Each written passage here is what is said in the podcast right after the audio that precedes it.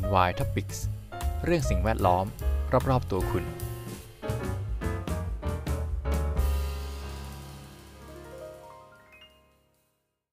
สวัสดีครับยินดีต้อนรับเข้าสู่รายการ NY Topics กับผมพีทันสถิตครับ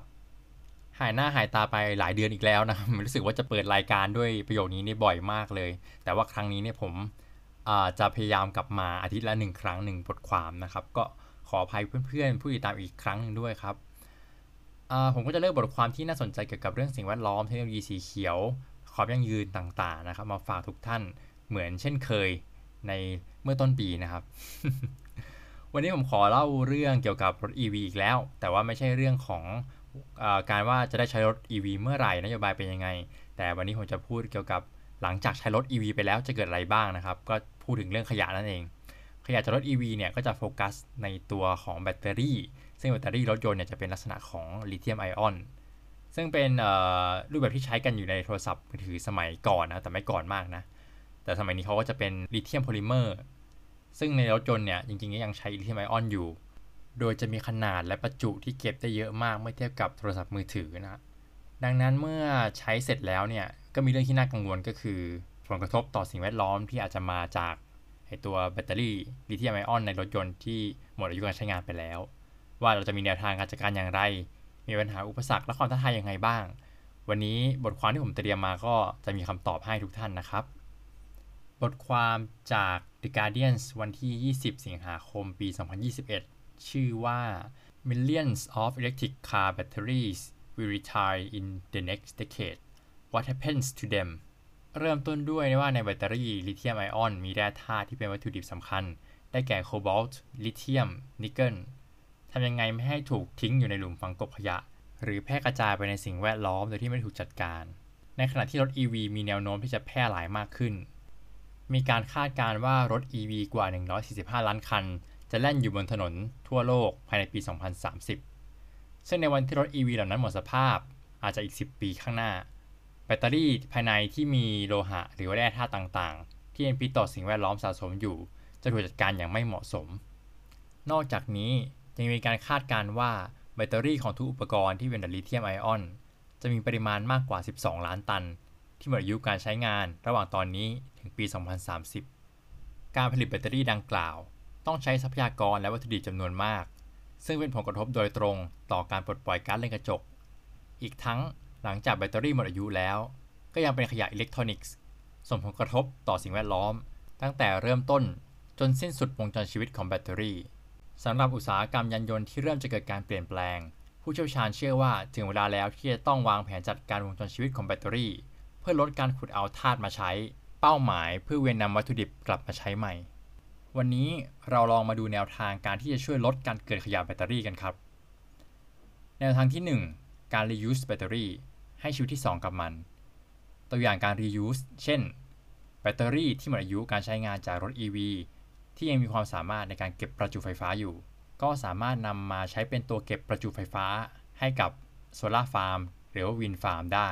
เพื่อยืดอายุการใช้งานของแบตเตอรี่ให้ยืนยาวขึ้น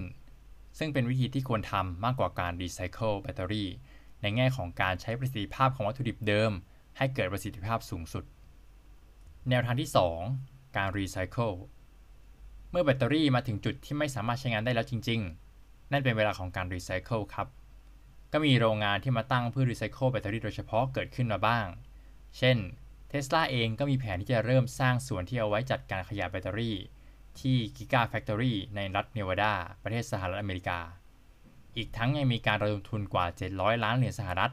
หรือราวๆ 21,000 ล้านบาท ในการตั้งโรงงานสำหรับรีไซเคิลแบตเตอรี่ที่หมดอายุแล้ว เพื่อแยกแร่ธาตุหลายชนิด เช่น ทองแดง โคบอลต์ ก่อนที่จะถูกส่งไปปรับปรุง ให้ได้คุณภาพก่อนเข้าสู่กระบวนการผลิตต่อไป ถึงแม้ว่าการรีไซเคิลแบตเตอรี่จะดูใกล้เป็นเรื่องปกติ แต่ก็ยังคงมีความท้าทายทางเทคนิคเดิม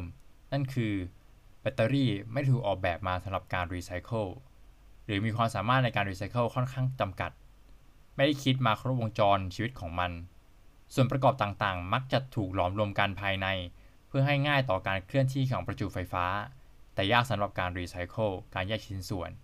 มีความพยายามในการออกแบบแบตเตอรี่ให้ง่ายต่อการรีไซเคิลมากขึ้น การที่ส่วนประกอบแยกออกจากกันได้ง่าย ๆ และแยกได้ตามชนิด นอกจากจะทำให้รีไซเคิลได้ถูกประเภทแล้ว ยังช่วยลดอันตรายที่อาจจะเกิดขึ้นจากขั้นตอนการแยกชิ้นส่วนด้วย ในทางที่ 3 การเปลี่ยนแปลงระบบ ถึงแม้จะสามารถเอาชนะความท้าทายเรื่องดีไซน์ที่กล่าวข้างต้นได้ แต่จากตัวอย่างที่ผ่านๆมา การที่จะสร้างวงจรการรีไซเคิลบางอย่างที่ทำงานได้ดี สมบูรณ์แบบนั้น เป็นไปได้ยากมาก ยกตัวอย่างแบตเตอรี่ตะกั่วกรดทั่วไปที่ใช้ในรถยนต์ มีอัตราการรีไซเคิลสูง แต่ที่รีไซเคิลอย่างถูกต้องตามกฎหมายแล้วเหมาะสมนั้นมีน้อยมาก เนื่องจากมีค่ากำจัดพิษ และค่าดำเนินการอื่น ๆทำให้แบตเตอรี่ตะกั่วกรดส่วนมากถูกรีไซเคิลโดยรายย่อยที่ไม่ถูกต้องตามกฎหมาย หรือไม่ได้รับการอนุญาตในสหรัฐอเมริกา ตรงนี้ผมก็หาข้อมูลเพิ่มเติมนะครับ เราก็ทราบว่าในไทยเองก็มีการรีไซเคิลแบตเตอรี่ตะกั่วกรดพอสมควรเหมือนกัน โดยจะแบ่งเป็น 3 ส่วน ได้แก่พลาสติก ตะกั่ว และสารอิเล็กโทรไลต์ ถ้ามีโอกาสจะมาลงลึกเกี่ยวกับกระบวนการรีไซเคิลแบตเตอรี่ตะกั่วกรดกันครับสำหรับแบตเตอรี่ลิเธียมไอออน ถึงแม้จะมีความเป็นพิษน้อยกว่าแบบตะกั่วกรด แต่ก็ยังควรเข้าสู่กระบวนการรีไซเคิลอย่างปลอดภัย ก็คือต้องพยายามให้ถูกรีไซเคิล โดยโรงงานที่ได้รับอนุญาต ดังนั้นการปรับเปลี่ยนกฎหรือเปลี่ยนนโยบายที่ช่วยให้เกิดการรีไซเคิลได้มากขึ้น ก็อาจจะเป็นทางหนึ่งที่ช่วยให้แบตเตอรี่ เข้าสู่กระบวนการรีไซเคิลที่เหมาะสม ปลอดภัย และครบวงจรได้ เมื่อเดือนธันวาคมปี 2020 ที่ผ่านมา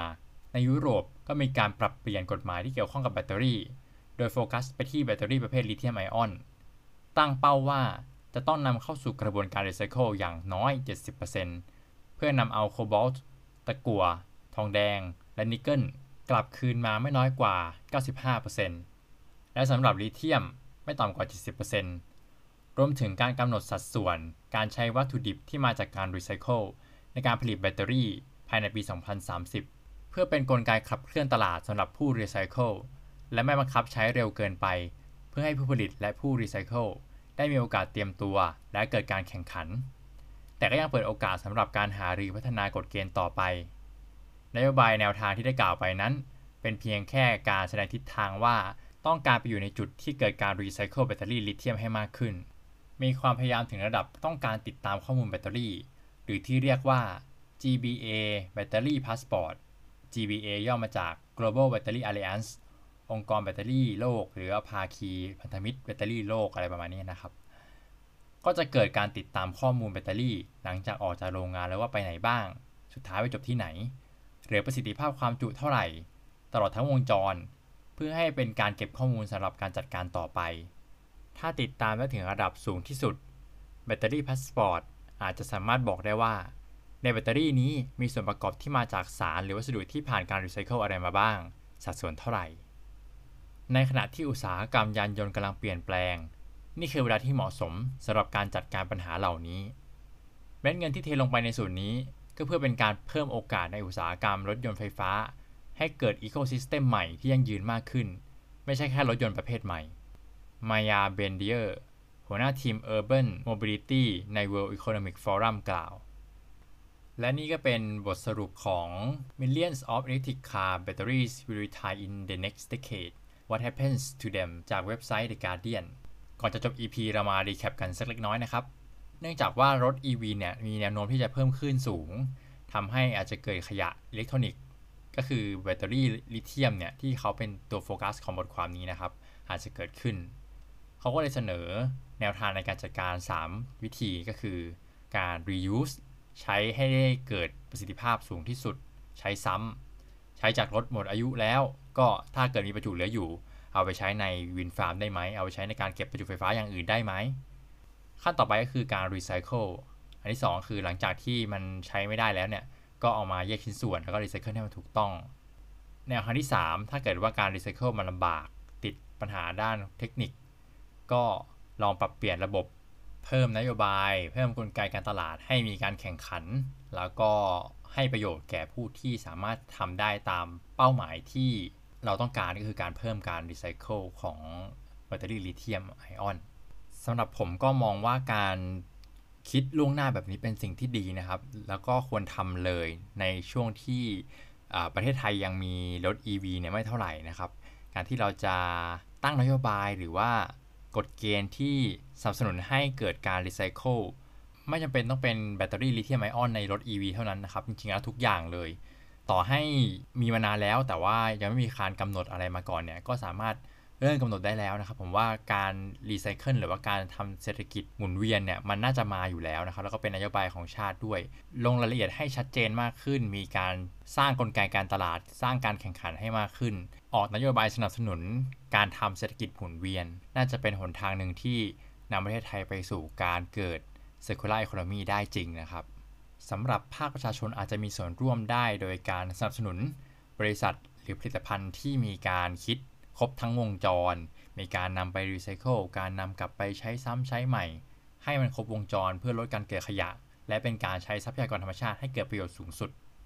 ยกตัวอย่างเข้ามาใกล้ตัวนิดนึงนะครับ สมมตินาฬิกาตายฐานนาฬิกาที่ใส่ไว้นะครับ เราอาจจะลองเอาฐานนาฬิกานั้นนะมาใส่ตรงรีโมทแล้วจะทำให้รีโมทเนี่ยใช้งานได้ต่ออีกสักระยะหนึ่งนะครับ เพราะว่ามันยังมีประจุหลงเหลืออยู่ แต่ไม่เพียงพอที่จะทำให้นาฬิกาทำงานได้ แต่เพียงพอสำหรับการส่งสัญญาณอินฟราเรดให้โทรทัศน์ทำงานได้ ก็เป็นตัวอย่างง่ายๆที่ทำได้ด้วยตัวเองนะครับ จริงๆ ยังมีวิธีการอีกมากมายนะครับ ที่เราสามารถช่วยกันยืดอายุการใช้งานของสิ่งของได้และเป็นการลดขยะนะครับ ก็สามารถแสดงความคิดเห็นชี้แจงเพิ่มเติมกันได้เลยใครมีไอเดียแบบไหนก็ลองมาแชร์กันนะครับ เพราะสิ่งแวดล้อมอยู่รอบๆตัวเราสำหรับวันนี้ขอบคุณติดตาม เจอกันใหม่ EP หน้า สวัสดีครับ NY Topics เรื่องสิ่งแวดล้อม รอบๆตัวคุณ